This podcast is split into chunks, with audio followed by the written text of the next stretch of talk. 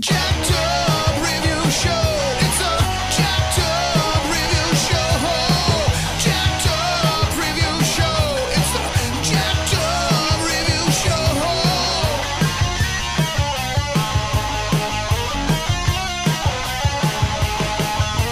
us as we cover many an insane movie and numerous cult TV phenomenons. Are you ready to get jacked up? Are you with us? Then listen on.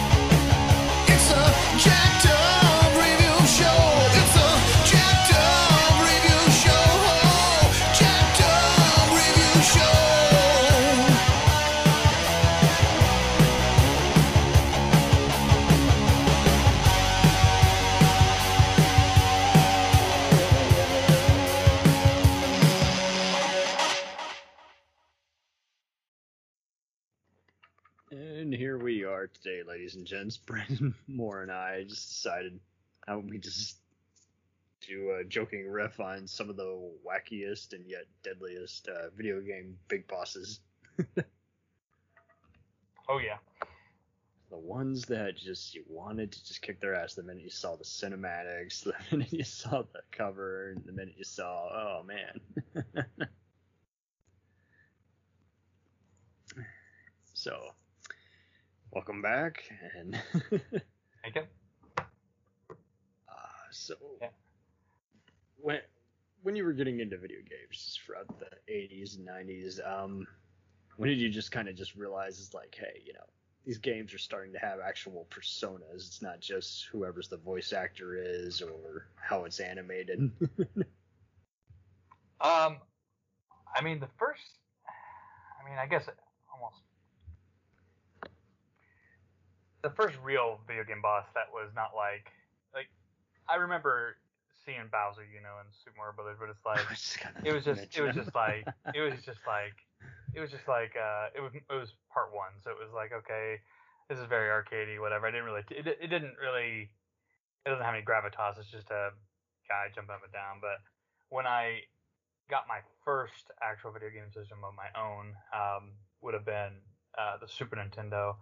And uh when i played Ga- uh, when i had to fight ganon at the end of link uh legends of link to the past. Um that that was probably the first real boss that was like this has meaning. Like this actually um there's you know you have this entire world that was built, built around to lead up to him and you have to go through all these pieces and you fight him like two or three times or something and he just gets stronger every other time and that was the first time where um i uh th- that there was an actual meaning behind it he had he had real power and and it felt like a boss it didn't just feel like a like just some pixelated thing that is hard to get around. Um, so intimidating and so over the top. yeah, because there's nothing really stopping. I mean, you have to, you know, complete all the objectives to get to where he is, but if you were good enough and you didn't necessarily unlock all the special things that you you could get, you could walk up there and fight him with kind of mediocre stuff and and he kick your ass and you're like, oh god, okay, well, let me reset, go back, um, and uh, yeah, it is. It, it was just awesome. The the the entire lead up, the the music. Um, his dialogue's pretty crap, but you know it was '92 or whatever, so you give it a break because it was a Super Nintendo game. They didn't. It wasn't meant to be a massive, you know, role playing game where you had to read a novel to get through it.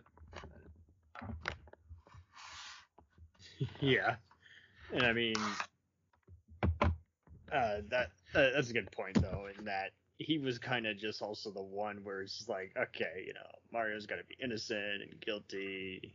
Everyone, you know, the hero's got to be cute, and Bowser's got to be giant, ugly, you know, turtle, you know, spikes. it's just, it's like you say, it's like there, there's a persona, and then there's kind of the, just involving nature of it all, and then there's just like, well, I didn't, I, I didn't even know what to expect. um, I always dug the various uh, villains in the Splinter Cell video game series just because it was impossible to predict them. You didn't know if they were gonna try and fight you on your own, you know, in a sword fight or gunfight, you know. Oh yeah. Oh, but more often than not, they were like real world bosses where they'd have, you know, endless amounts of, you know, henchmen trying to kill you, and you'd have to duck behind the corner, and then when they ran out of ammo, you just, you know.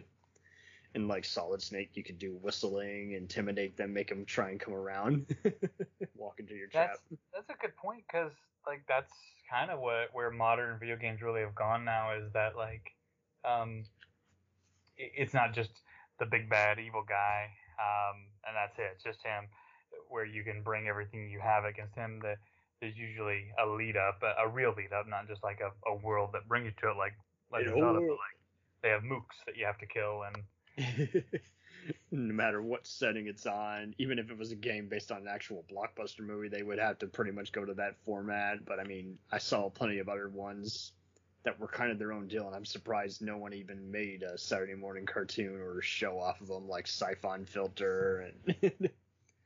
um, yeah, it was just kind of that. Any guy could get into it because it was kind of no different than say Doom or Tomb Raider, just kind of all this diehard kind of Indiana Jones kind of action, and then avoiding death traps and uh, choose between first and third person. Um, uh, I think definitely the Call of Duty franchise went there during Modern Warfare, just because uh, the main Russian guy who sets off the nuke uh, Imran Zakharov, yeah, it's just like he was just so intimidating. You just see him just blast guys just in front of you, and just seeing him, you know, the fact that he sets off all these nukes at endless times is like that's just diabolical. Just how he. It, doesn't matter where he is. He is just. He, he, he wants not just World War Three. He wants World War Four through six. It's just like Jesus, and the fact that you could interact with them during the segments, I liked how that was becoming the trend. Uh, it was kind of fair game for everybody. You could kind of intimidate them all, and you know, this was also around the time when everybody started, uh, you know, doing motion capture. So the voice actor you're seeing, you know, it felt felt all the more real and even more intimidating. Uh, and I think they would be an awesome movie. But if someone's gonna do a movie of it, it better be really damn good. Like it better, especially if you're talking about Vladimir Makarov when he's got just these gigantic, just ridiculously sized weapons, and General Shepard, who's even voiced by Lance Henriksen and has kind of some of his characteristics. and Yeah, that that's a good point. Like when you think about it, like if you you go back, you play Call of Duty or you know Medal of Honor, things like that were based in real world. Like you're actually, eh, I mean, I guess it's not the first. Obviously, you had things like more of a fictional telling, like Wolfenstein and things like that, that would go and put you against Hitler and stuff like that. But yeah, it's it's it's different when you're you're in a realistic setting, real guns, the real place. They try to make it look as real as possible, and you you are actually trying to do the similar objectives that that would have went on.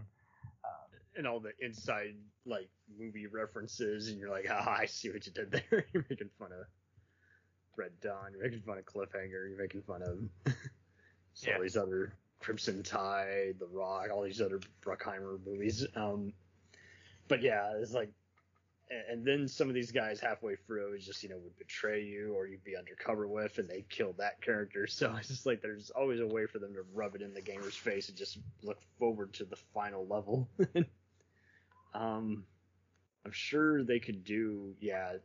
Medal of Honor and Battlefield would also be interesting as just a movie because it's like you could always find a creative way to just do all the uh just dress up, you know, still someone's uniform, go undercover and then have there just be just some towering bad guy who just takes no prisoners and is just shameless in their just wanting to kill you.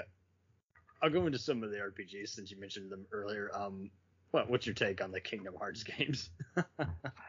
you know, those came when those were coming out. Like, I, I've never, I've never finished any of them. I've, I have played some of them, um, but when that came out, because that was, I, I believe the first one was PS2, um, which by that point, I, I had moved on to PC games pretty heavily at that point. Um, so I, I probably would have played it quite heavily had I, I, I did. I, always- I always saw it and I was like, oh man, that's really cool. They mixed all these different characters together. I really should get into that. And then never, never really did. I tried to play it on emulator a few times and got into it a little bit. Um, but I, Is I think emulator kind of like Steam?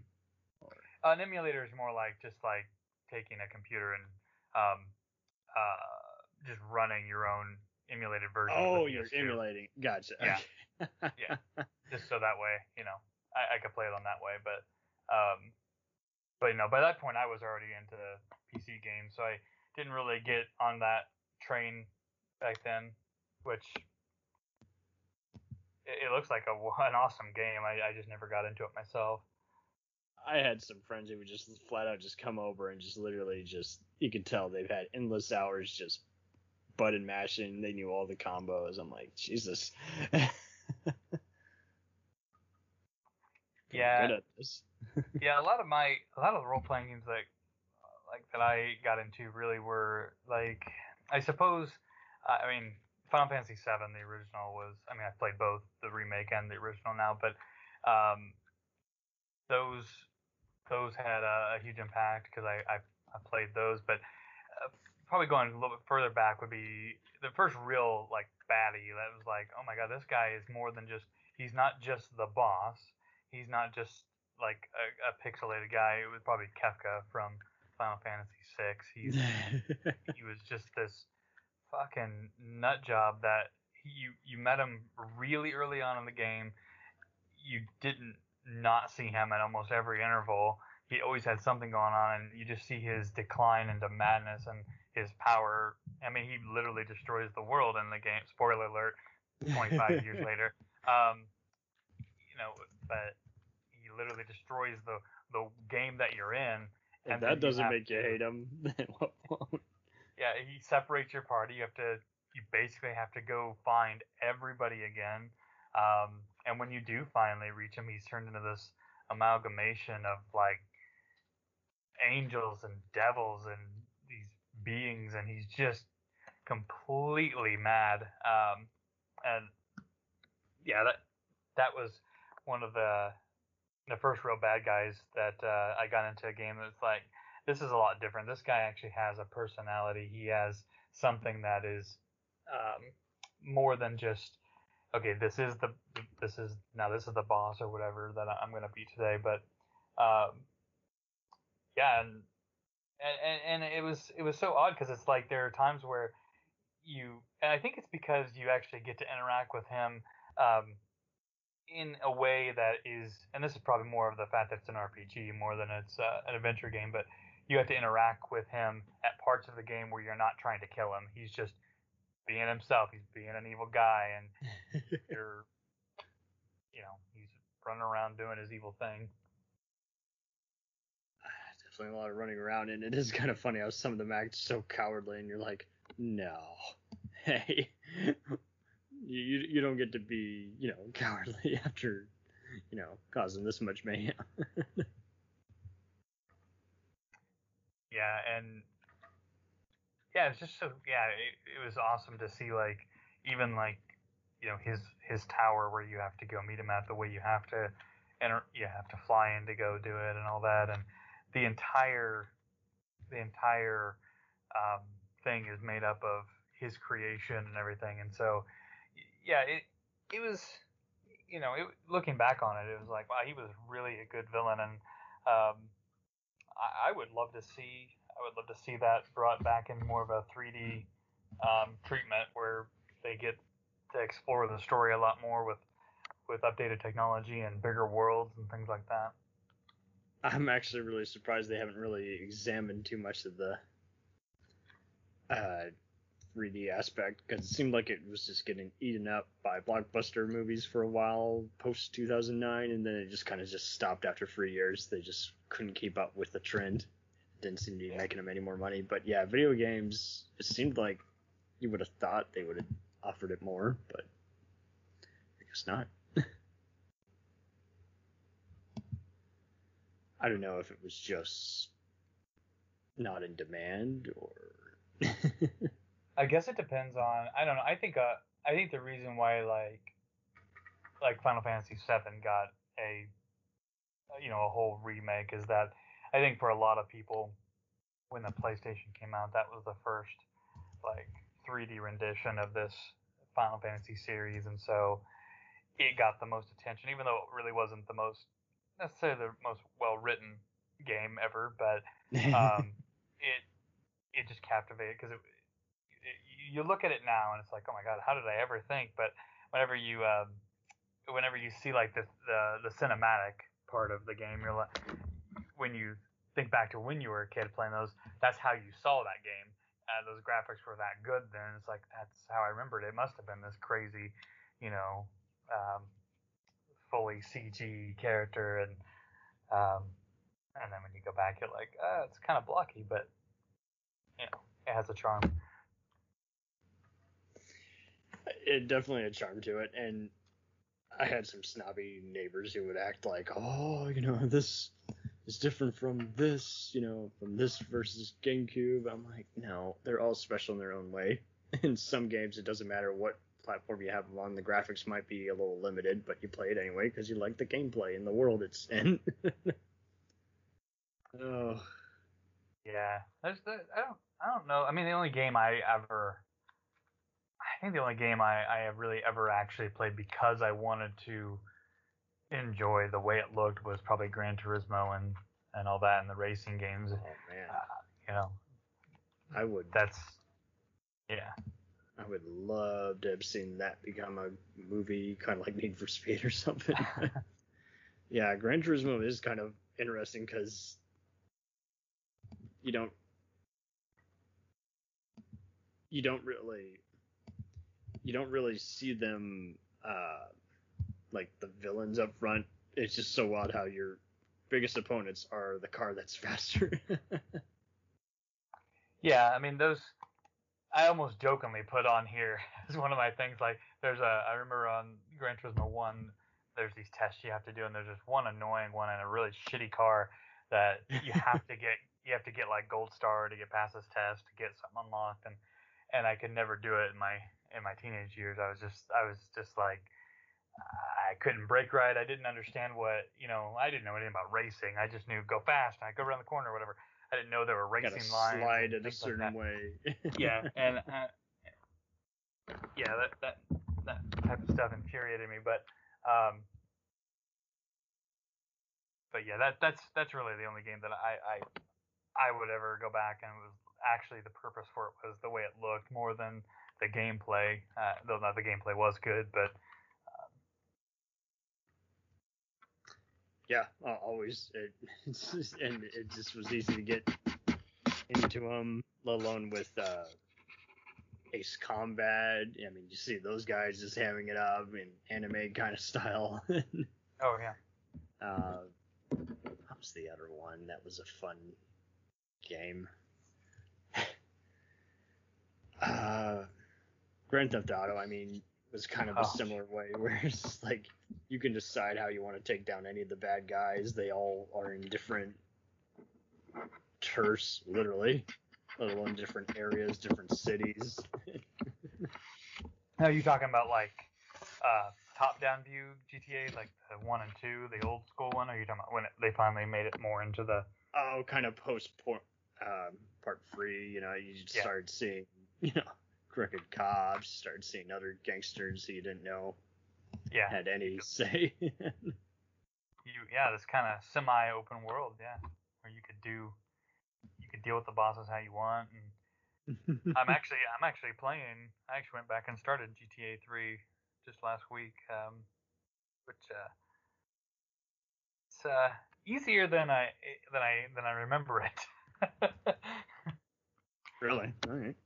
yeah, I guess it maybe it's because I'm playing on a computer rather than uh because I know whenever it came out I probably played it on a PlayStation or Whatever, Yeah, you gotta do button mashing. yeah that was yeah the villains in there. I mean you're technically you kind of I mean there's villains and there's the bad guys. You're technically a bad guy. You're just kind of a lackey for all the bigger fish in the game. yeah. How it took forever for them to allow your character to not die in the water. Oh yeah.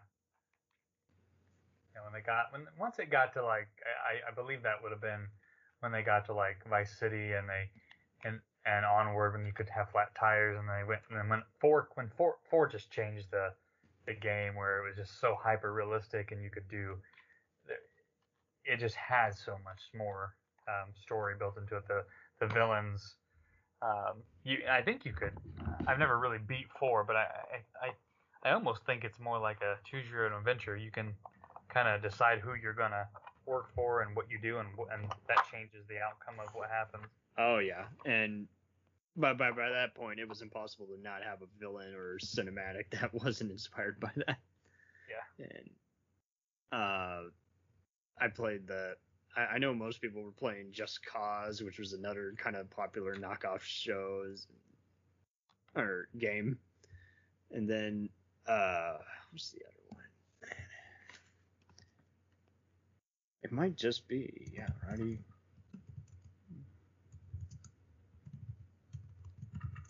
I think that's it. Yeah, one of them had Roddy Piper in him. he was just playing himself. But Yeah, the Just Cause series. I never played it much, but my son loved those games, and they were they they reminded me a lot of like almost like mixing GTA and Tomb Raider together. Like this freestyle, just fucking go crazy, do what you want, and um, type of the uh, Saints Row. That's what I was thinking. Yeah. Oh but yeah, GTA. Um, I played the Godfather video game briefly, but uh, I was mainly playing Mercenaries, Playground of Destruction, and, and you know oh yeah. it was by Pandemic, LucasArts, and there were just so many, much like all these other games, there would just be some, it was just wild what voice actors they would get, let alone how many people you could betray and then pay to basically say, oh, forgive me. I work for you again until I decide to betray you again. In which case it'll cost me five times more.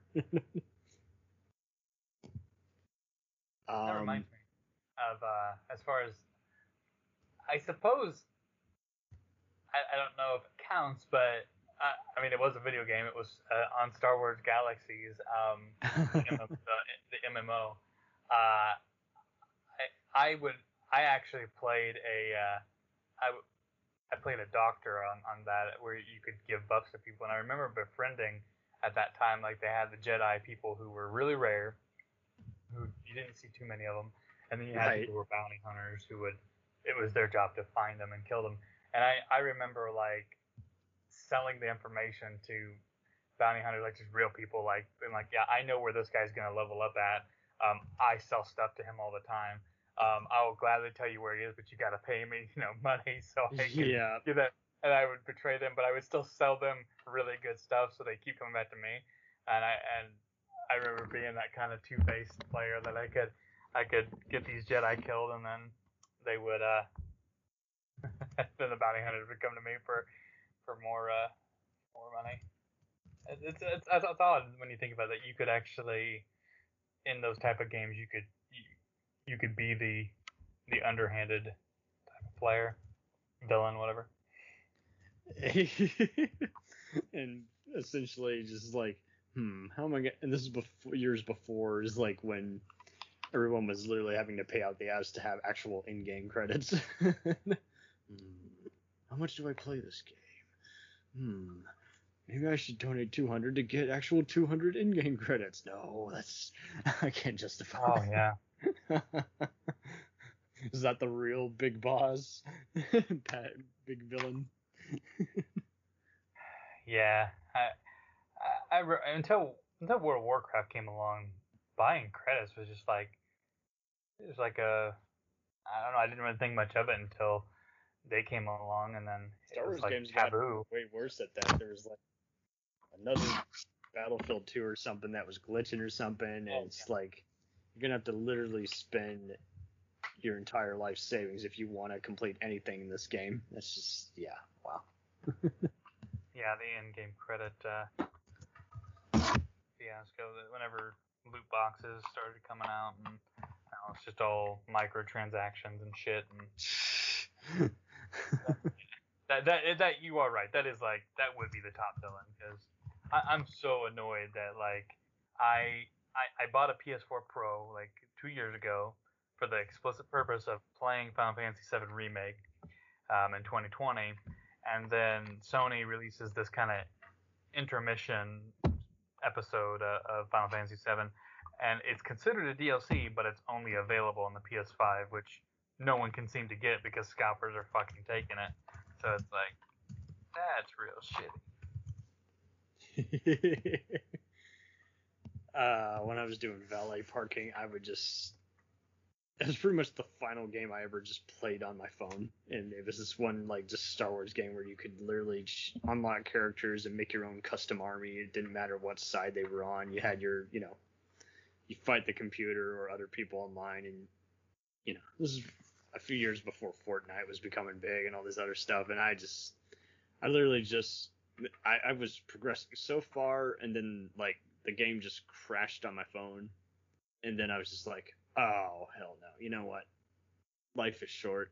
I'm spending way too much time on a game where none none, none of it matters.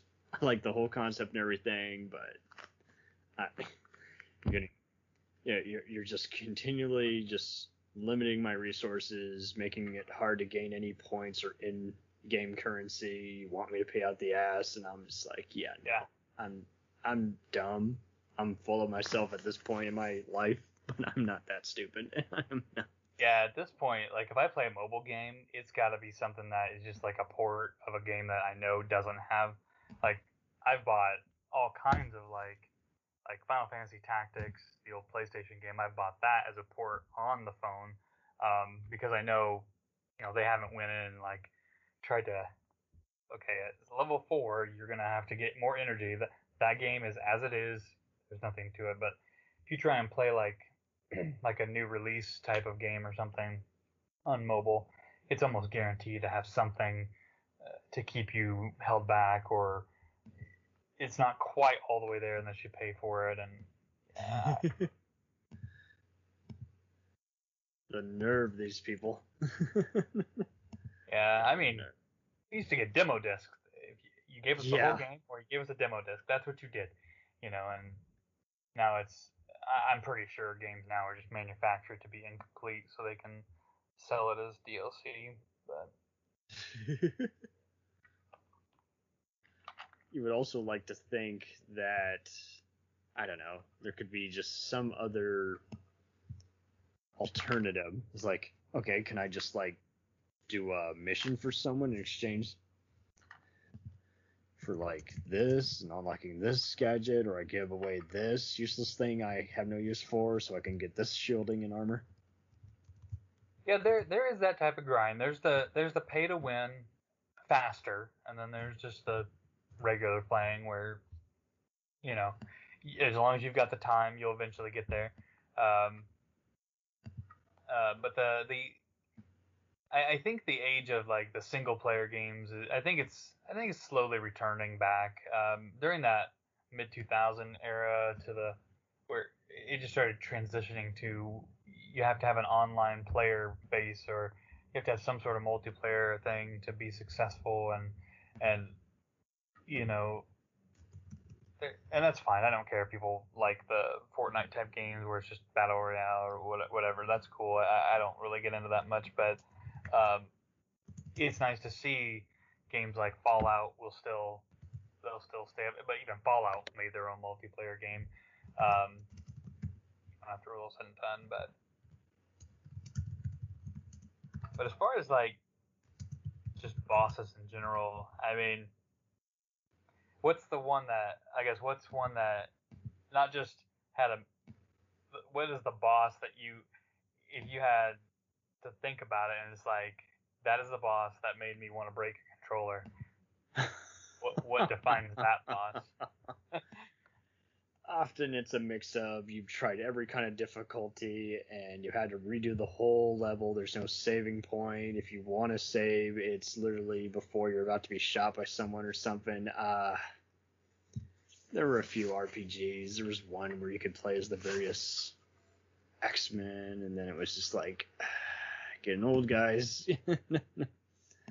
um, I think I was just really just sick to death of. Uh, I know I played like one of those Ultimate Avengers games, and just there were certain levels where it's just like, just someone give us a nudge in the right direction. There was always on every single uh, Ratchet and Clank game, even the more easier kind of phoned in games. Uh,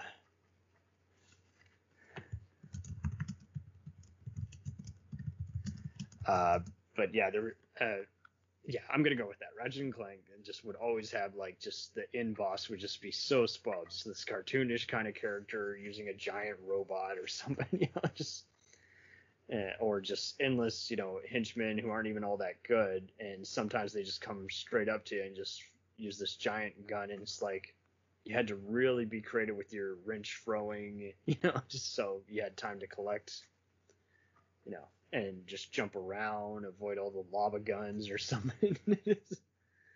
so, but yeah, that even if I didn't throw my controller, I was just like, this is just hurting my head. I should just go outside now, since you know it's afternoon. it's typically when people play with friends and everything, and you know, jump on the swing set because I got to just also just clear my mind and just not let this level just kill the fun that I've invested. Yeah, Uh, that's what uh, that, that's what I feel about Rainbow Road and uh, the original Mario Kart. I uh, that that that was if I had to like lay something out as a boss, that was just like I, I never. I mean, I, I I eventually beat it as, as as a kid, but it's like that was the AI in that type of game was not. It wasn't made to be like uh, the cars will the carts will know how to get around you. Just like we don't know how to build AI in 1994 or whatever. We're just gonna have these fuckers shoot, you know, everything they can, and you have no rails, and you'll just fall off the side of the track, and that that's that's the difficulty, and um, and having to fend off all all of that at the same time. Um, that that was definitely the one of the probably most stressful type of bosses that boss type of uh, endings to a game. Um, I will say though that like I uh, I got Breath of the Wild um, for the Wii U, um, and that that game was incredible. Um, I, I I didn't expect much. Every time I've played these newer Zelda games from like basically the 64 on, it's like they they've just kind of been very linear, and and this one was so open world that I was like, this is incredible. This is how they should make every Zelda game going forward. Um, but when they, I bought the DLC with it, and um, at this point I was already playing hard mode, and I I there's this boss that you can after you beat all the other bosses in the game, whatever, and you go back and you go to your little shrine or whatever, and you you, you turn on this last sh- area. Uh, you fight this guy called Monk Maz Koshia, and he's he's this he's this ridiculous like spirit incarnate of all the little monsters you've you've fought along the way, and um and it was the it was actually one of the most rewarding fights that I've ever seen in a video game. That it was incredibly challenging. Um, you had to implement everything you've ever learned in the game so far and what to do and um and and it was very tough and and the thing is that like in, in Breath of the Wild you have other factors like stamina you have to pay attention to you have your life you have to pay attention to and and then you have weather effects too that you gotta it, it may be raining the the time you try and fight them it may not be it might be sunny it might be windy whatever um but the the reward though i mean you literally get literally you get like some it's a motorcycle you get a motorcycle is what you get for beating him um and this uh it was yeah, it was one of the craziest fights I've I've ever had to endure in a video game. Um, but wasn't just like beat your head against it like this isn't fun anymore. It was actually it was actually challenging. You you you had to adapt and overcome and um, whereas like you know a lot of bosses that might get claimed to be hard, like say from like the older days of like first person shooters, like in the 90s, where it was just like what made it difficult was you you didn't have the same guns as they did, or they had more health, and it was just attrition rather than skill. Um,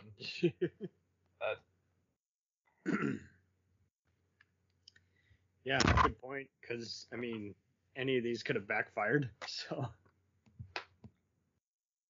yeah, it, the t- gamers of today, like the type of games they they get into now, they are so much more high quality and and the tech behind them make them just more than what like I I would have ever had thought was possible when I you know I was 15 or something in the 90s thinking of video games like I would have never thought you could program bosses to do the kind of things you you see now. Um, and they're getting so, you know, they, they I think I think Dark Souls is a game that I think can, if I remember those bosses right, I, I think they I think one of those bosses can adapt to the way you play, uh, the way you fight, and things like that. And it's that kind of stuff that is really what changes the changes the the the, the game of, of of villains now is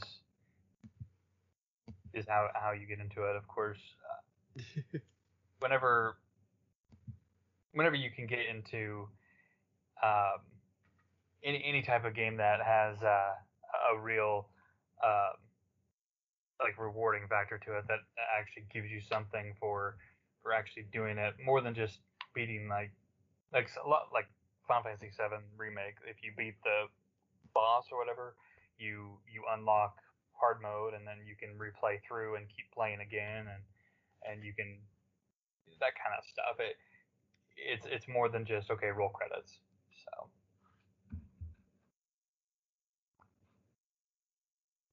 I mean, more or less, I think. Do you think it's gonna continue to just raise the bar? There's gonna be just bosses who you don't even want to die, just because it's been so much fun getting there, and once you end it, the fun is over.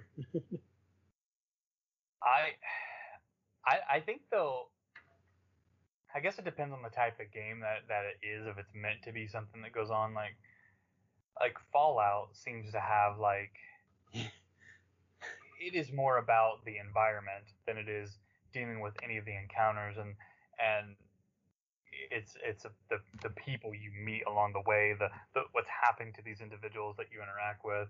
Um, some may to you and me just normal people who are living in civilized worlds. If we ran into some of these people like that's an evil person but it's just a but when you put it into perspective they're just people who have existed in an apocalyptic world that have uh, they're just surviving and and they have to watch out for themselves. And um, so I don't know I mean I,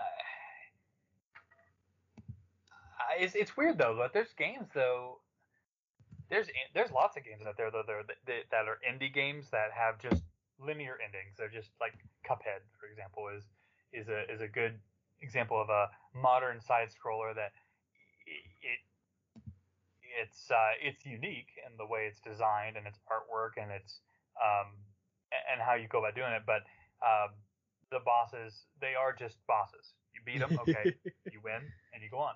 But you know that that's kind of I guess the, I think we're getting to a point where the the publishers are just going to stick with what there's going to be the publishers that make things that they they, they get their money makers out. Um, Activision, we're looking at you, you bastards. oh, fucking Blizzard, fucking guys. Um, and then you know, and then there's going to be like the. I hope that we see more. Um, uh, what's that guy's name? Uh, I don't want to. His Twitter name, his game name is Concerned Ape, but he's the guy who made Stardew Valley. Eric Barone. Um, that he's a self-developer, self-composer. He did everything himself. He makes 100% of the profits on his game because he made it. You know, I hope we see people like that who put their passion, their heart into their own game, and and we kind of we kind of go down that route um, because I, I know like Legend of Zelda, obviously that game. The reason why that boss fight that I, I like so much in Breath of the Wild was so good is because it's driven by a company that's worth billions of dollars. They have the people to to design that shit. They have you know, it, so part of me is like I don't want to support these stupid fucking corporations that are you know feeding off Yeah. people, but they they also bring really high quality content that I like to enjoy for entertainment. Um, but you also want to support these in, indie developers who put a lot of work in it and, and did it without the help of, you know, big bad corporations. I went on a rant there. Well, no, it's it's very true. And like you say, it's like, well, trailers can definitely kill a game. If everyone just feels like the story is uninteresting and the or the gameplay is gonna suck, it, it's out there. Like, and you get hints of it when you see the game hasn't appeared at the last convention or it got pulled down or they retracted a statement like, uh oh, what's up? Developers par- partying too much and not getting what they need done. It's not good. Yeah, that that's the cyberpunk stuff. Like I, I was waiting for that game for ten years. I've been waiting for that game, Ugh. and I was so hyped for it. I wanted it to be so good, and I got it on the PC, and and it's okay, but it's like it was so riddled with problems from all other aspects that it just kind of soured it. And it's like, you know what? You know, I was totally willing to wait another five years for it. I don't give a shit. I, I will gladly wait for a cave that is is well built rather than a rushed one that is shit. Um, It totally. I mean, and it's amazing how some gamers can be very open to just certain movies, and yet if they see a game, uh, a game that's playing around, they are so hostile towards it, and it's just like, wow, okay, well, I think there's a bit of a disconnect in terms of how we approach those, or if there isn't, then everyone's just kind of figuring out how so distracted by their nostalgia and the visuals that you can end up getting. So yeah, it. I don't get. I don't get the attitude that people have. Like whenever people want to make a video game movie or whatever. Uh, I mean, I don't care if you want to wait. Eh, if you want to spend your money to make a, if a studio wants to make a game out into a video or a video game into a movie, I'll go watch it. I mean, if it sucked, well then it sucks. I guess that's just what it is. But it doesn't take the the video game's still there. I can go back and enjoy it anytime I want. Um, I, I don't, you know, the world the Warcraft movie was just kind of like, okay, that was a fantasy movie, uh, whatever. Okay, cool. I, I did, I didn't care that much about it, um, because yeah, it, it a lot of the I, I would love to see I mean I would love to see video games get the the treatment of like Marvel like I think if they could get that level treatment of, of their content I, I think I, I would love to see Legend of Zelda in in that sort of fashion where you got it into a real movie or a real series of movies or something um, rather than just trying to like when they made like Dungeons and Dragons the the that uh, was that 90s or early 2000s I can't Uh, remember 2000, and it was like, Uh, a, and much like Super Mario Brothers, the movie, it was like Right. it, was a, it was a husband and wife team who owned the property and sold it to New Line Cinema, and Yeah. and what all these movies seem to have in common is just big heads, uh, dysfunctional crap behind the scenes. I mean, I don't think any of the actors in Warcraft did any promotion of it really, but I mean, then it was just kind of funny just seeing how you know the visual effects companies were so distracted and in love with what they were bringing to life. I'm like, yeah, but just the story there, and we never answer that part of the question. But I, I mean, I remember I definitely lost some interest in Industrial Light and Magic. Is like, why do some of the effects in some of these superhero movies you do, and especially in Warcraft, you know, you're just like, oh, we're so groundbreaking. I'm like, no, you're doing exactly what all the Lord of the Rings filmmakers, you know, Rhythm and Hues and Digital Domain have already done for years. So you're not bringing anything new to the table. You're just so in love with what you're making versus questioning how it translates on screen. And Yeah. it just doesn't seem to matter who's in charge. And I also like to tell people is like, hey, you know, you can blame the first name that you see all day. That that doesn't matter. It, it has to matter was the team effort ready to do something pretty key together, or was it just kind of lost to begin with?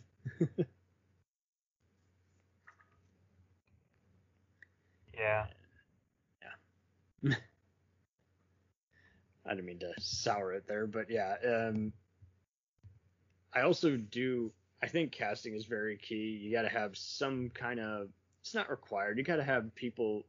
It, it doesn't hurt to maybe even have some voice actors who can probably do a very animated job, as opposed to just kind of get distracted by bigger names who, you know, all the big movie stars for the most part aren't playing games. They're just too busy. So, or they never understood it, and yet, you know, they buy it for their kids because they got millions. Um, it definitely makes a difference, I think, though, in just finding people who are just been, you know, at least we were able to do a bit of arcade stuff back in the day, or kind of get introduced to it to some handle as opposed to just have it summed up for them while getting into characters. So I think, yeah, just, you got to really do some extensive homework on casting and.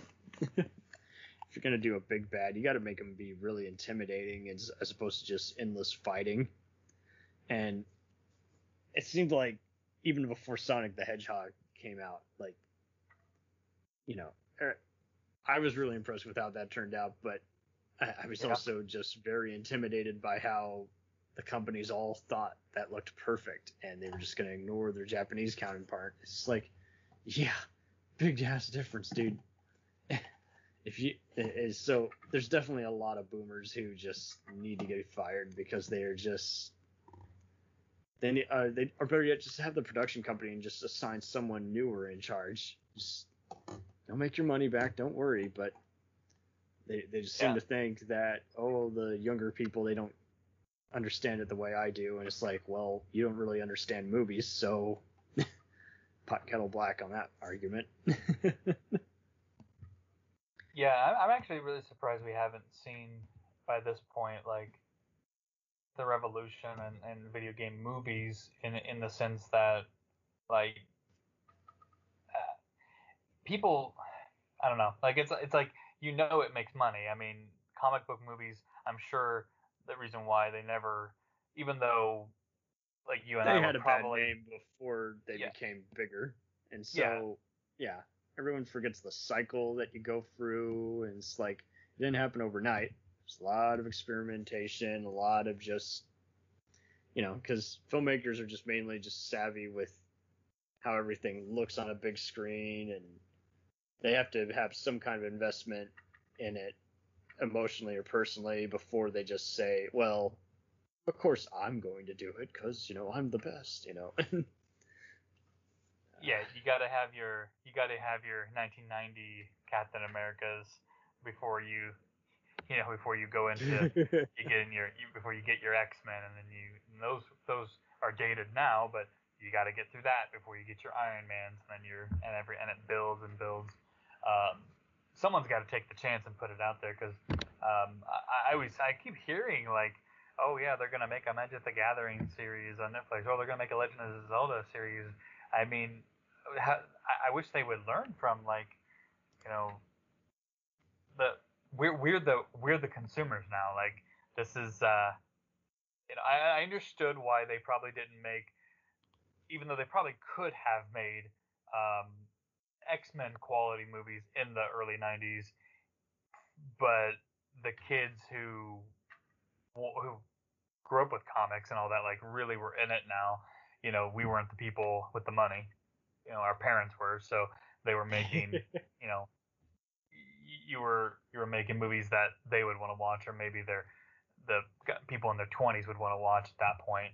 Um, and now we're the people in you know 20s and 30s and 40s and so on. Now we're we're the you know nostalgia crowd that wants to go back and have all that stuff um, it's very true because like the 80s, everyone was just kind of consuming different medium, you know, music and other technology. And 90s, you got more technologically advanced, and yet people were experimenting more with just different trends and eating up the video Yeah. market. And so it's like now Yeah. it's just like we got options, we got streaming. If you don't want to put it in a theater or claim it's direct video, you can do plenty of other things too. And like you say, it's just like uh, now we got endless amounts of money, and so now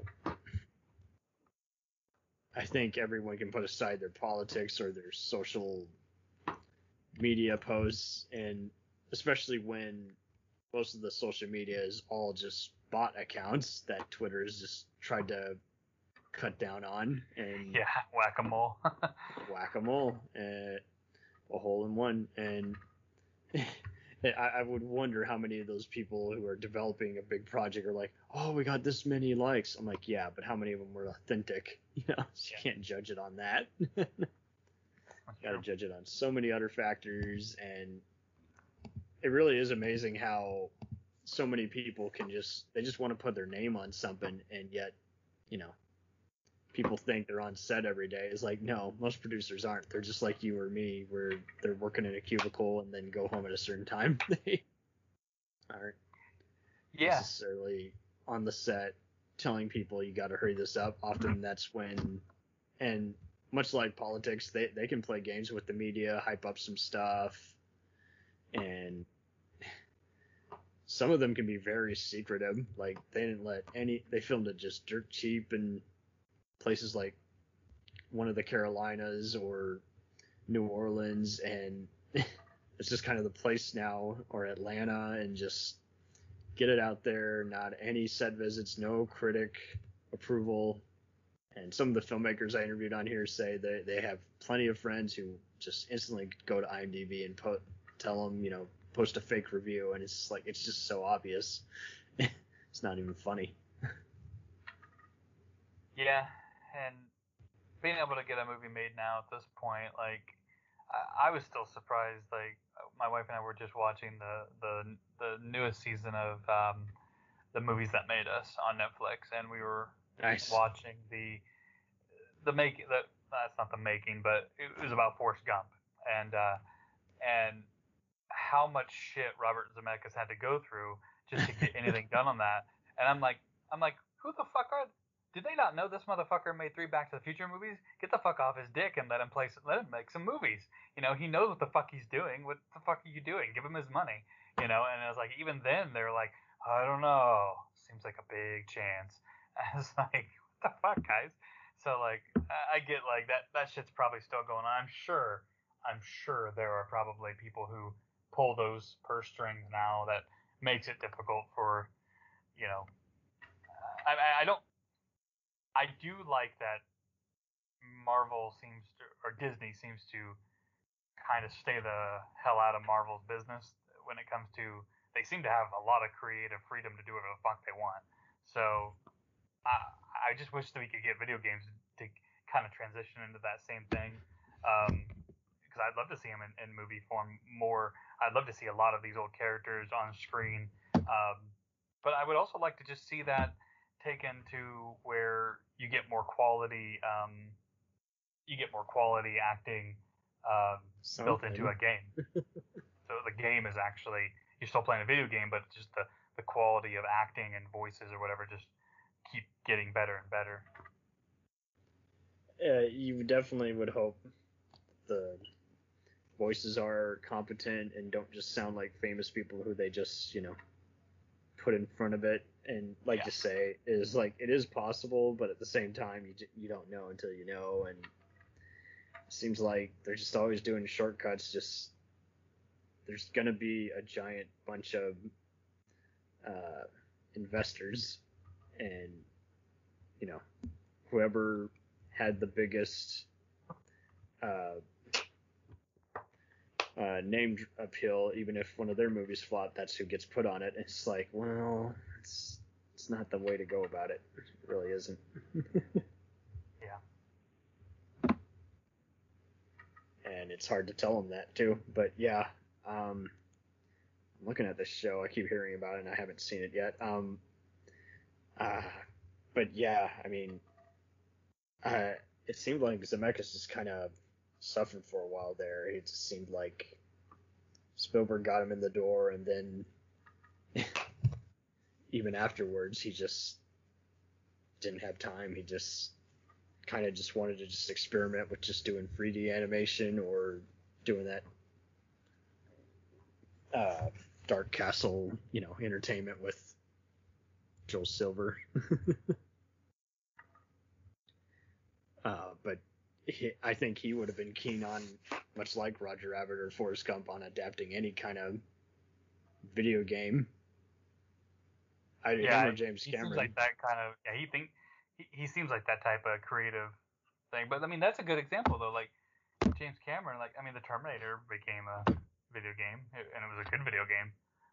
So Yeah, there, there's some good games and there's some bad games, but I, I, I would definitely appreciate more Terminator games and like Star Trek. I think everyone just got more distracted by the bad books and games versus, you know, just appreciating the franchise for endless eras. But yeah, um, Yeah. Uh, it seemed like those guys were all picking those kinds of holes and teasing that they might be developing something and it seems like you got to get to that point you got to just show that you can pull off some visual effects spectacles and have a competent movie underneath it all the glamour. And it seems like it's getting harder and harder. It just there's always like a barrier. Now it like they got to even throw a filmmaker in who has they seem to be targeting the indie crowds now. And it's just like well so now okay now they're in mercenary mode because now they're doing something that they it's not even necessarily close to their heart now. You know you got to do a disney picture which is either a remake or a superhero movie or now you got to do a giant you know large scale award winning movie and Yeah. uh, it seems like it just keeps getting more and more challenging. It's just everybody has to just get thrown into it, and it doesn't matter if you don't do or don't want to do it. You got to just take it because this is the only thing being offered now.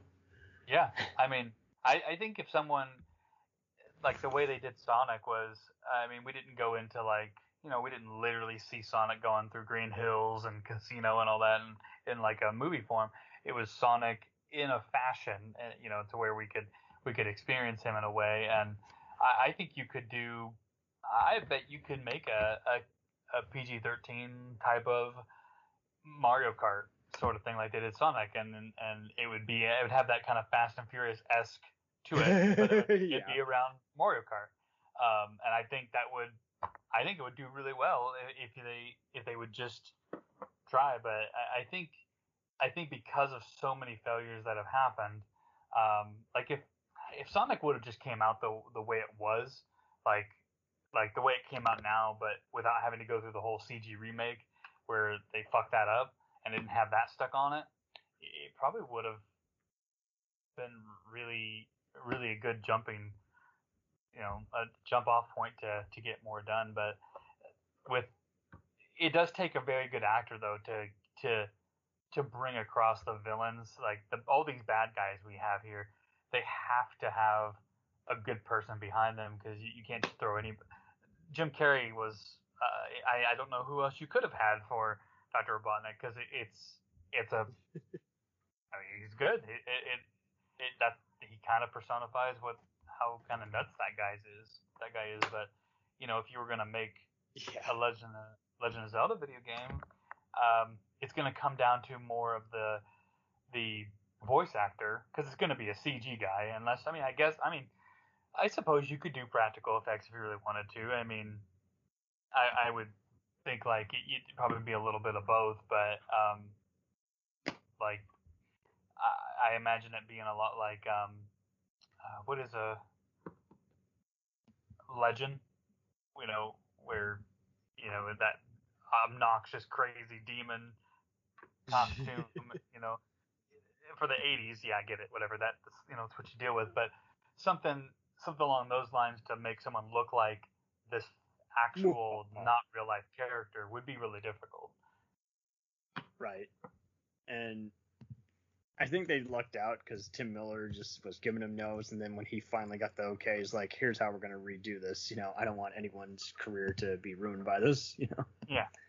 And like to say is like, even if the voice actors aren't huge, they still got to be able to just kind of just really disappear into it. They got to just really be having fun, and they got to have the fun transforming. You know, Jim was just that kind of guy. He didn't need to do any comebacks. He has he's pretty much free to choose what he want, and I guess you know so much. Uh, uh, of it was just confidence. I think you know, and clearly they didn't have problems shooting it. You know, all the effects are going to be added in later, but it just was one of those. I guess if one thing's off, then the rest of it is off, and everyone just seems to think, oh, you know, everyone's a crybaby. Of course they're not going to like it. It's like no, that really there is one thing that can kill it for all. It can be you miscasted someone who's not that you know skin color, or Yeah.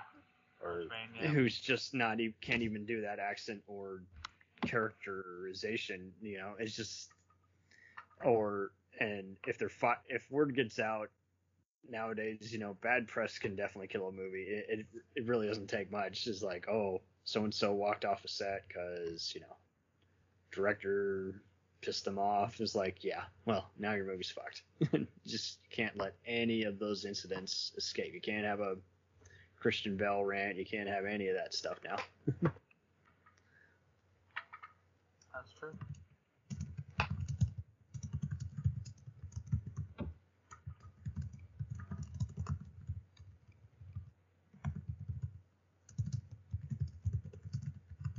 Um, do, do you overall feel like uh, that the main thing that's just kind of keeping everyone deadlocked is just kind of expecting the unexpected? Because it seems like they go for that, and then they'll also go for uh, just there's too much clickbait.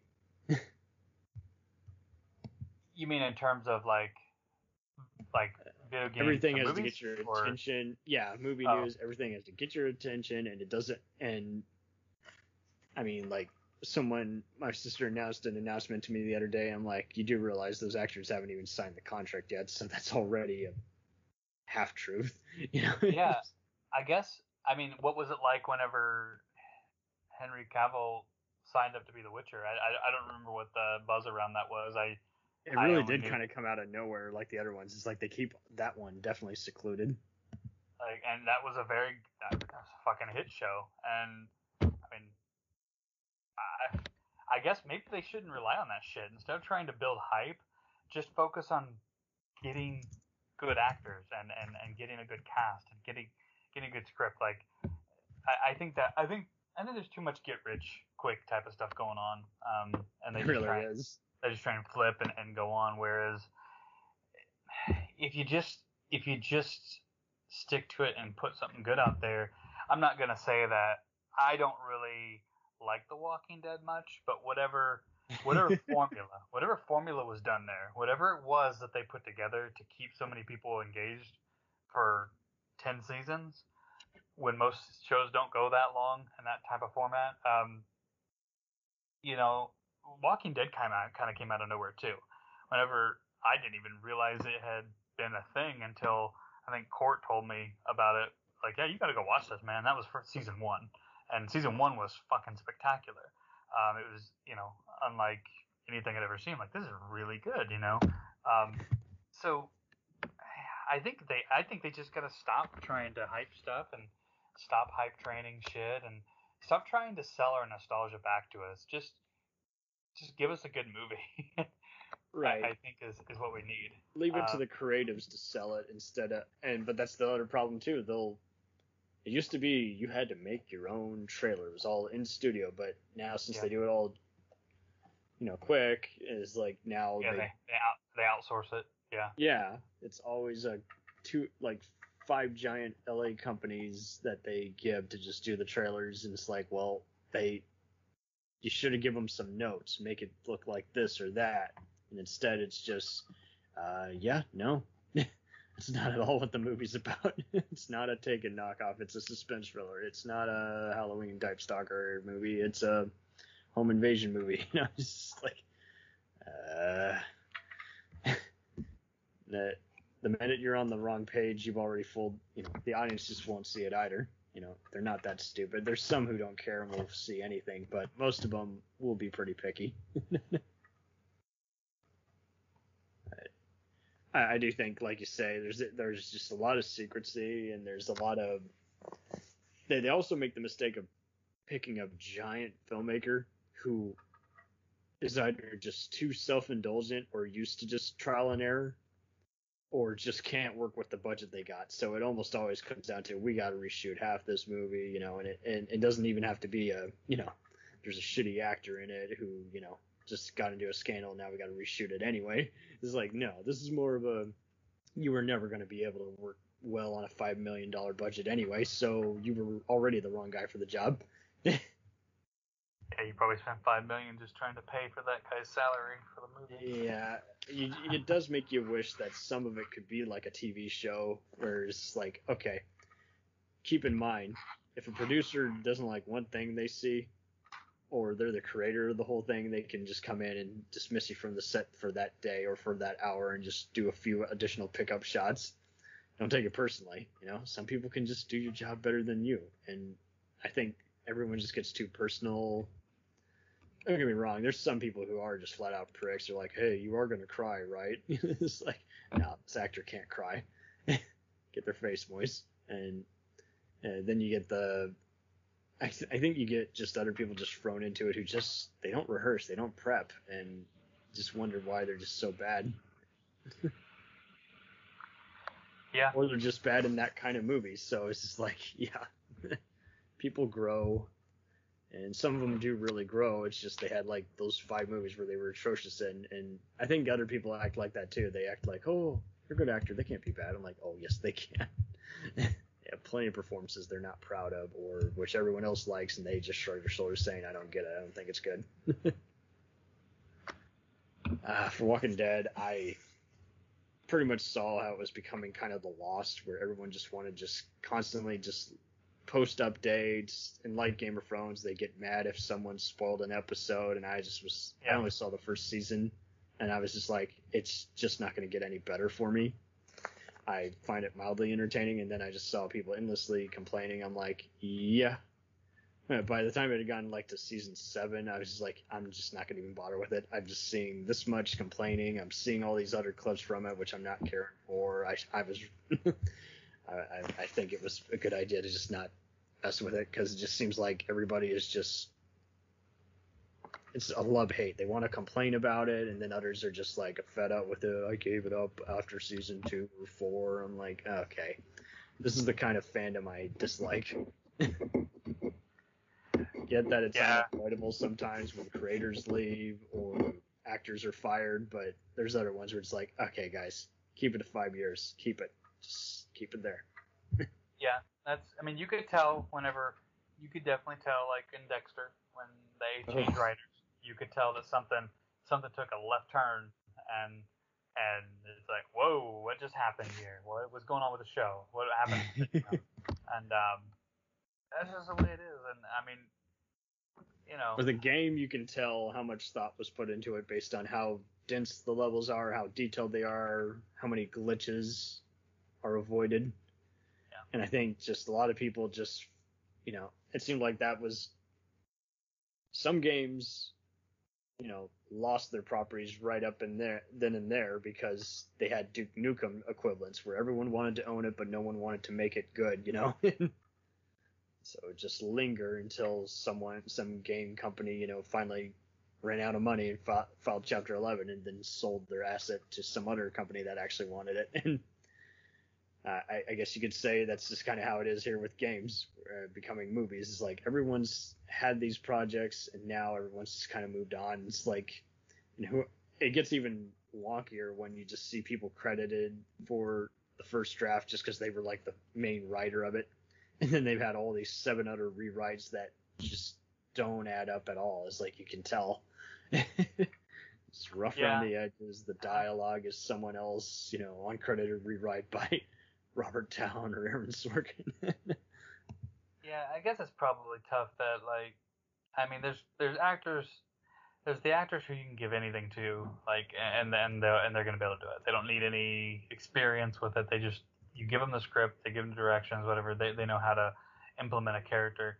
Then there's gonna be people who they might have an attachment to it, like, um, like um, uh, like if you if you were gonna bring out a Zelda game today or a game uh, a Zelda movie today, there's enough Zelda games that all the actors you have to choose from, it goes over enough years that you could probably get anybody from somewhere that knows what a Zelda game is.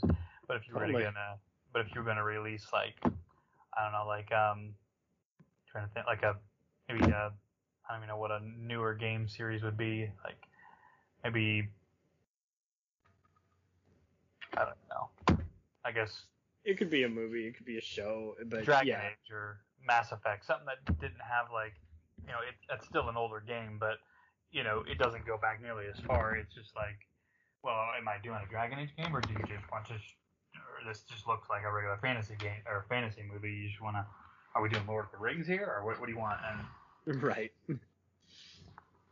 Are you doing some mythical quest kind of game? Yeah, or are you actually doing a giant landscape uh, RPG that uh, has like five different key areas with their own missions and uh, different uh, different uh, levels of success versus progression, and it, gets even co- more complicated because, like you say, is like yeah, the developers have definitely had plenty of influences and plenty of resources that they can be familiar with most different eras, especially if that's all they've done. You know, much like if all you've done is do movies versus comics, then yeah, if all you've done is games, then yeah, you pretty much know you're a connoisseur on that area. You know all that stuff.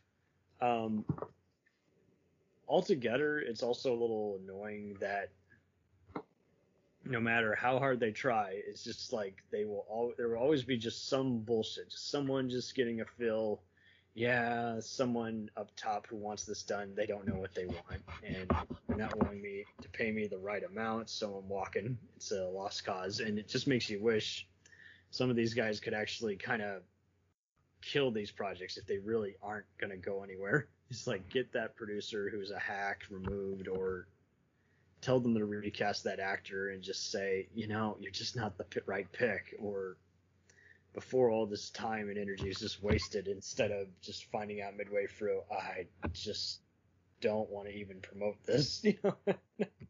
and but that's the other problem too. People don't seem to realize it can be a unenjoyable ride just making a movie and it doesn't necessarily have mean that it's going to be a bad movie. It can be, you know, a shit show, you know, where you got lights going out or camera film stolen, you know, and yeah, you can still have a good movie. The editor, you know, is the real magician. Now, almost always, it just seems like there will be another just person who, uh, Gene Rod, who thinks like Gene Roddenberry's lawyer, or is like, hey, I want to be a filmmaker, even though I have absolutely no integrity, any kind of narrative building, and just want to come in last minute. Oh, but people don't care about that. They care about the sex and violence. So, you know, cut out the character development. I'm like, uh, no, now no one cares about anything. They're just seeing random images that just become white noise after a while.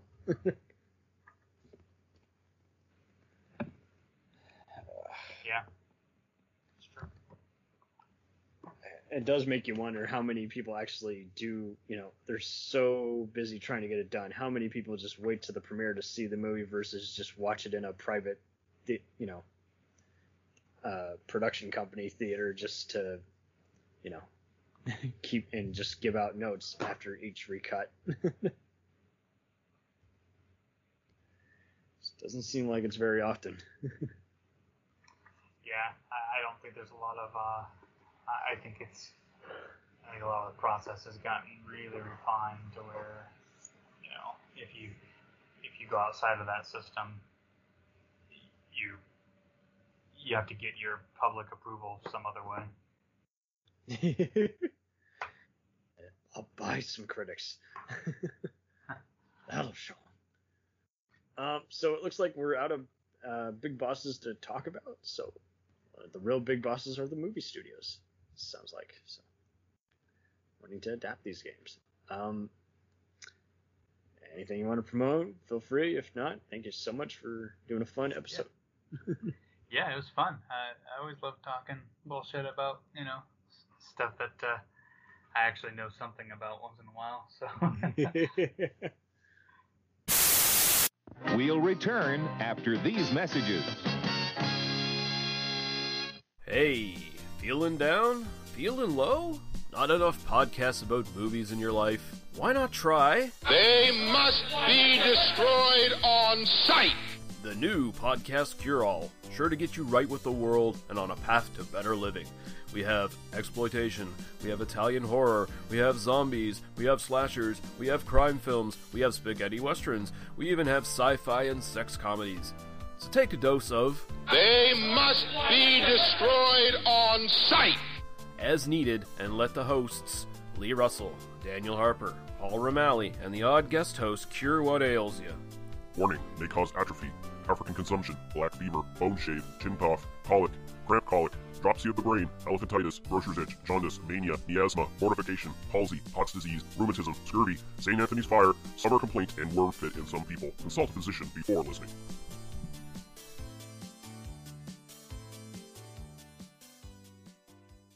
Hey, I heard you like movies. I heard you like to hustle. I heard you like podcasts. Well, guess what? There's a podcast for you out there called The Home Video Hustle. Damn right. Every Friday, we talk about whatever movie PJ picks out the bag. What does that mean? Every Wednesday on our YouTube page, I put a bunch of movies in a bag, and PJ picks one out at random. And then we just watch it. We talk about it for maybe like an hour, hour and a half, two hours, whatever we feel like doing, wherever the conversation leads us. But do we actually talk about the movie? Most of the time. Ah, Tangents galore. yes. So believe me, we may be a movie podcast, but it's not always about movies. We may talk about video games, Mhm. Music. Yeah, Mhm. that's the big one. Music. Uh, sometimes we might get a little bit of politicalness in there. yes. Sometimes we may just oh, we know what we like to do. We like to tell stories, PJ. Ah, yes. I am the master storyteller Yes. of the podcast realm. Undefeated. So if you like to hear about movies, video games, whatever foolishness comes to our mind, the most random stuff you could think of, check out the Home Video Hustle. You can find us on the Stitchers, Yes. the Google Play, Yes. Apple Podcasts, What else? Podbean, What else? Podcast Addict, Goddamn. all that. Ain't no reason you can't get your hustle on. We everywhere, worldwide, baby. Hustle, motherfucking hustle. Hey, we can't cuss in the promo, PJ. Ah, We gotta be family friendly. There may be podcasts out there that don't want his hair say ah, ah, all that good fun stuff. Well, you. Yeah. no, don't, don't run the listeners away, PJ. Ah, I'm sorry. But this is going kind of long. Yes. So we're gonna end this and say, hey, check out the Home Video Hustle every Friday on all the various podcast outlets. Peace. Peace.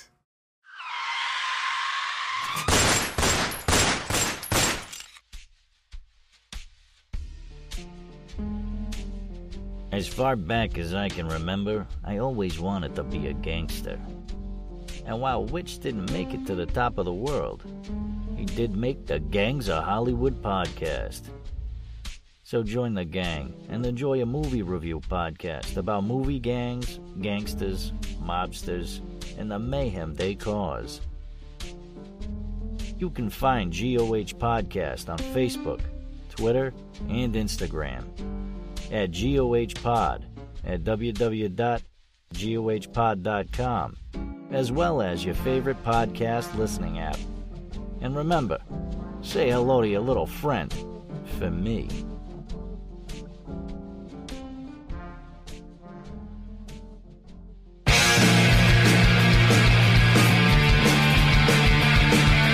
If you take two old punk rockers who are past their prime, put them in front of a movie screen, and give them a podcast, what do you get? Cinema Punks. Cinepunks. It's the mixtape of movies.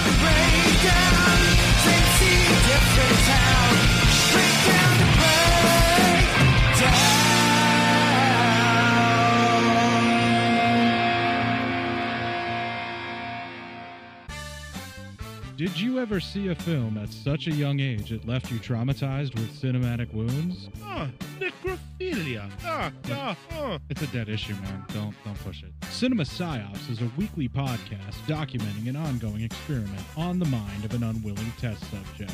No one should have to watch this movie. Oh, no one should have to watch this. No one should have to watch this movie. Surprisingly, it's not a topic that a lot of people really want to tackle. I'm shocked, prudes. I know, really. Right? It's the next sexual frontier that no one wants to explore. I am, in the most sincerest of senses, disappointed in you. It takes a powerful goddess like Connie, jam her arm down the monster's throat and kill it. Oh, I'm still tripping out over that. Even as a kid, I was like, I gotta find a girl like that. Every week, I, I get a new look of disappointment that I never thought I could get out of her. Unimaginable. At 12 years old, you should not be watching this movie. Obviously. At 13, you should not be. 14, you shouldn't be. I'm not entirely sure even 17 year olds should be watching this.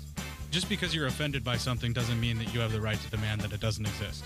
Watching this film again, I had all of this like little nerd glee with everything that kept Little popping up. history doll Yeah, popping up at you. So I totally loved this film. Hey, I know why you you know couldn't see that. It's because your brain's warped watching this shit at 12 years old. Yeah, this is this is a rough movie. I told you ahead of time when we were getting ready to do it that it was. gonna How be a could you watch one. this shit at 12? Because physical wounds heal, cinematic ones don't. Listen to Cinema Psyops.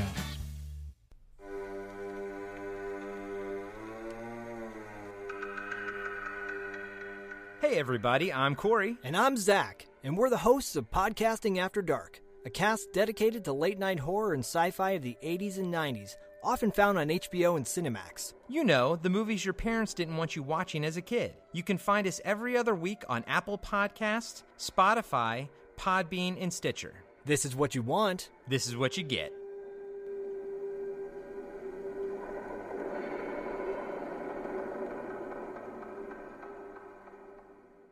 Late, it's time, let's check our cue, baby. Pair it with a couple brews, baby. We love good movies. We love the bad ones too. So we watch them all and pass their lessons on to you. Oh yeah.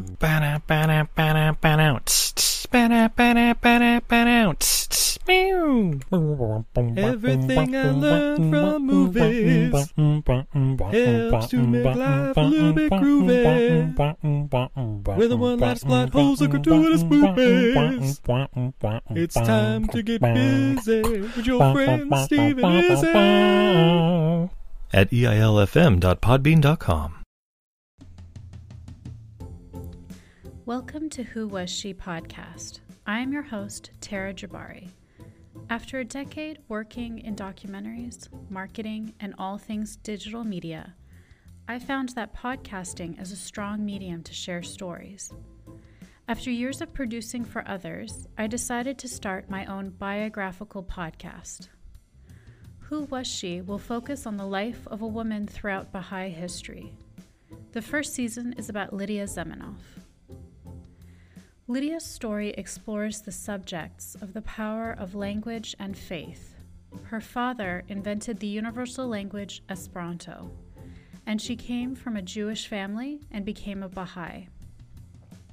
She grew up during World War I and was killed during World War II in a concentration camp, despite heroic efforts to save her life. How can one person's life intersect with so many others, connect across borders, and inspire a biography which inspired this podcast? Over the next few weeks, I will share her story with you and the lives that were most affected by her and those who affected her life as well.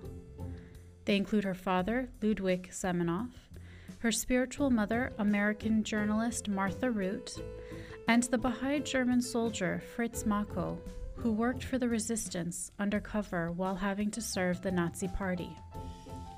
I want to thank the author Wendy Heller and George Ronald Publishing for their blessing to let me use Heller's biography, Lydia, The Life of Lydia Zamenhof, Daughter of Esperanto, as a main and instrumental resource for this podcast. So please subscribe and learn about this amazing woman who traveled through three continents in an effort to bring unity through the power of language. You can also find more information on our Instagram, Facebook, and Pinterest at Who Was She podcast. Music was composed and performed by Sam Red. I am your host, Tara Jabari. Join us next time as we begin our journey about Lydia Zamenhof.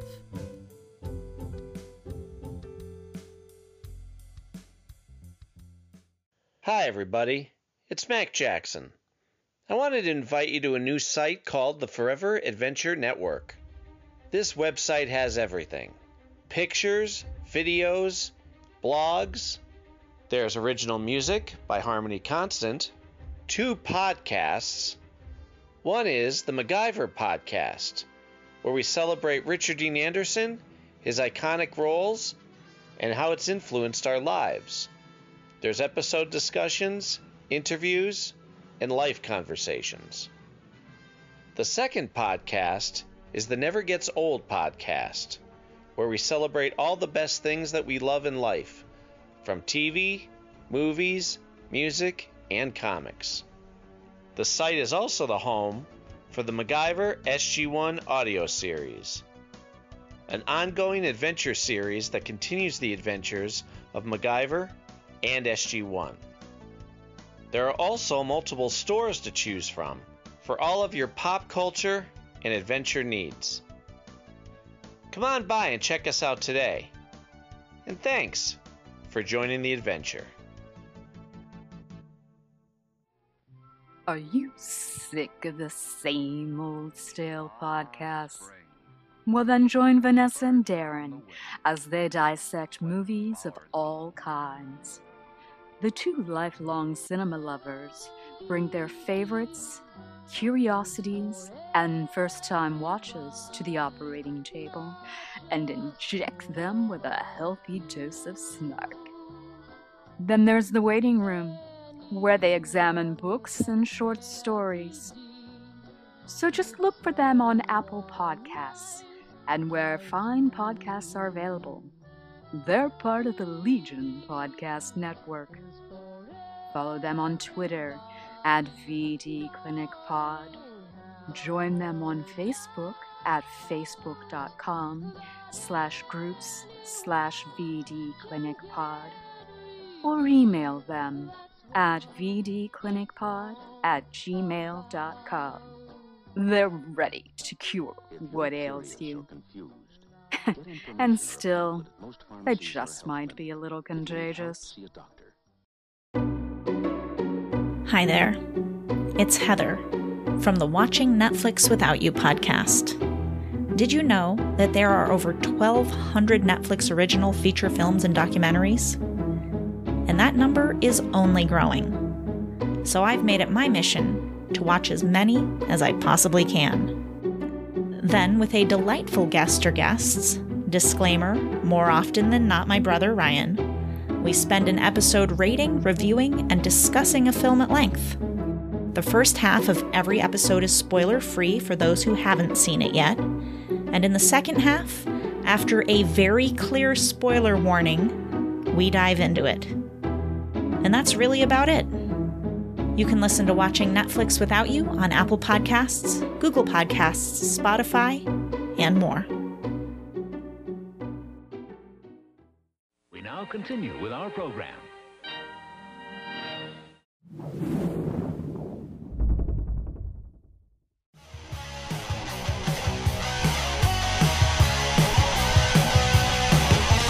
Us on the web on Facebook, Twitter, and Instagram. The podcast is available on Podbean, Spotify, iHeartRadio, Anchor, Apple, and anywhere else podcasts are available.